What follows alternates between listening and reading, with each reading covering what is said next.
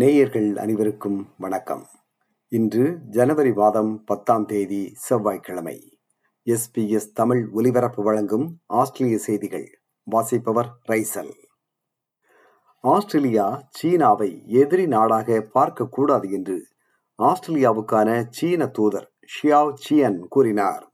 இன்று கேன்பராவில் செய்தியாளர்களை சந்தித்த அவர் அமெரிக்கா, பிரிட்டன், ஆஸ்திரேலியா என்ற 3 நாடுகளின் ஆக்கஸ் அமைப்பு பற்றி கடுமையாக விமர்சனம் செய்தார். அமெரிக்க, பிரிட்டனின் உதவியுடன் ஆஸ்திரேலியா அணுசக்தியில் இயங்கும் நீர்மூழ்கி கப்பல்களை வாங்குவது சீனாவை குறிவைக்கும் நடவடிக்கை என்றும் அது தேவையற்ற ஒன்று என்றும் ஆஸ்திரேலியாவில் லேபர் கட்சி அரசு பதவிக்கு வந்த பின்னர் சீன ஆஸ்திரேலிய உறவு மேம்பட துவங்கியுள்ளது என்றும் தூதர் சியன் கூறினார். When the Labor government came to power last May, it did offer a opportunity for China and Australia to reset the relationship between our two countries, which had been going through a difficult period of time over the past couple of years. சீன தூதுவரின் கருத்து குறித்து பதில் கருத்து வெளியிட்ட ஆஸ்திரேலிய அமைச்சர் Chris Pawan, Australia சீனாவுடன் மட்டுமல்ல அனைத்து நாடுகளுடனும் நல்லுறவை பேண விரும்புவதாக கருத்து வெளியிட்டார். We act in accord with our values as a country and our interests. And that means we won't agree with every country about all things at all times, including China. Antibiotics என அழைக்கப்படுகின்ற மருந்துக்கு நாட்டில் பெரும் தட்டுப்பாடு ஏற்பட்டுள்ளது.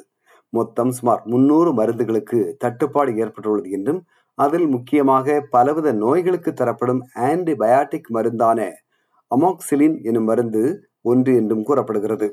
வெளிநாடுகளிலிருந்து கப்பல்கள் வந்தடைவதில் ஏற்பட்டிருக்கும் தாமதம் மருந்துகளுக்கான தட்டுப்பாட்டை ஏற்படுத்தியுள்ளது.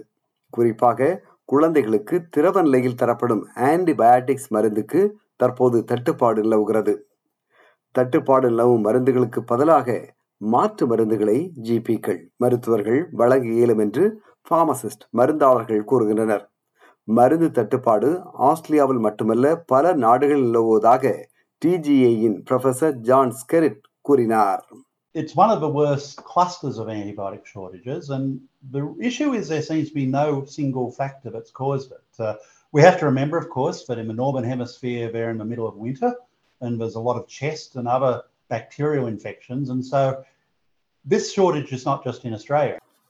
நாட்டில் கரியமலவாயு வெளியேற்ற அளவை அரசு திட்டமிட்டபடி குறைக்க மைனிங் கம்பெனிஸ் பெரும் கனிம வள நிறுவனங்கள் உதவ வேண்டும் என்று எரிசக்தி மற்றும் காலநிலை மாற்றம் துறையின் அமைச்சர் கிறிஸ் பவன் அழைப்பு விடுத்தார். அரசு நிர்ணயித்திருக்கும் காலநிலை மாற்றம் தொடர்பான இலக்கு தொடர்பாக பேசிய அவர் குறிப்பாக குயின்ஸ்லாந்து மாநிலத்தில் உள்ள கிளேட்ஸ்டோன் நகருக்கு சென்று மக்களிடம் உரையாற்றினார். அரசு செலவிட திட்டமிட்டிருக்கும் $1.9 பில்லியன் நிதியில் $600 மில்லியன் நிதி பெரும் நிறுவனங்கள் கரியமல வாயு வெளியேற்றத்தை கட்டுப்படுத்த உதவும் வகையில் செலவிடப்படும் என்று குறிப்பிட்டார். ரியோ டிண்டோ போன்ற நிறுவனங்கள் இந்த முயற்சியில் தீவிரமாக ஈடுபட்டிருப்பதாக அமைச்சர் போவன் பாராட்டினார். Importantly, the panel recommends much greater transparency, public information, access to the information which underpins the methods which see carbon credits traded in our market. Sydney நகருக்கு அருகே க்ளோவெலி பகுதியில் கார்டன்ஸ் பே கடற்கரையில் நீச்சலடித்த 47 வயது பெண் ஒருவர் நீரில் மூழ்கி உயிரிழந்தார்.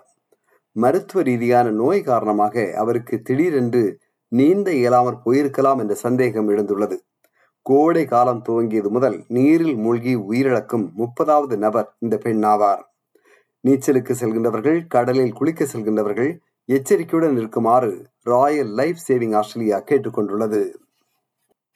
தெற்கு ஆஸ்திரேலியாவில் லாக்ஸ்டன் நார்த் எனும் இடத்தில் மழை வெள்ளத்தில் 78 வயது முதியவர் ஒருவர் உயிரிழந்தார். அவரது சடலம் மரி ஆற்றிலிருந்து மீட்கப்பட்டது.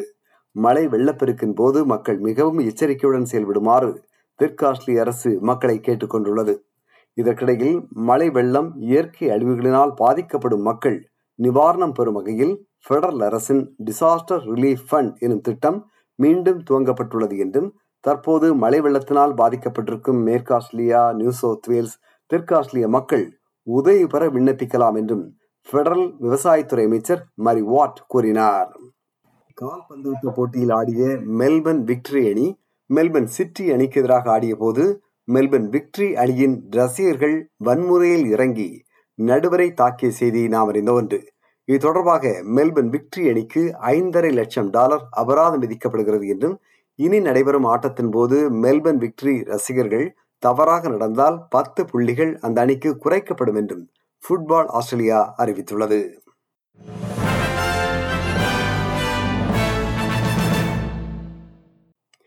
இனி இன்றைய நாணய மாற்று நிலவரம். ஒரு ஆஸ்திரேலிய டாலர் $69 அமெரிக்க சதங்கள், 250 இலங்கை ரூபாய் 62 சதங்கள், 56 இந்திய ரூபாய் 49 காசுகள், 92 சிங்கப்பூர் சதங்கள், 3.02 மலேசிய ரிங்கித்.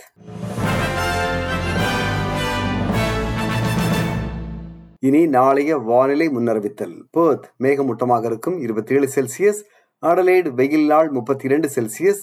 மெல்பர்ன் வெயில் நாள், 32 செல்சியஸ். ஹோபார்ட் வெயில், 25 செல்சியஸ். கேன்பரா மேகமூட்டமாக இருக்கும், 30 செல்சியஸ். சிட்னி மேகமூட்டமான வானிலை, 27 செல்சியஸ். பிரிஸ்பெயின் வெயில், 31 செல்சியஸ். டார்வின் மேகமூட்டம் காணப்படும், 32 செல்சியஸ். இத்துடன் SBS தமிழ் ஒலிபரப்பு வழங்கிய ஆஸ்திரேலிய செய்திகள் நிறைவு பெறுகின்றன.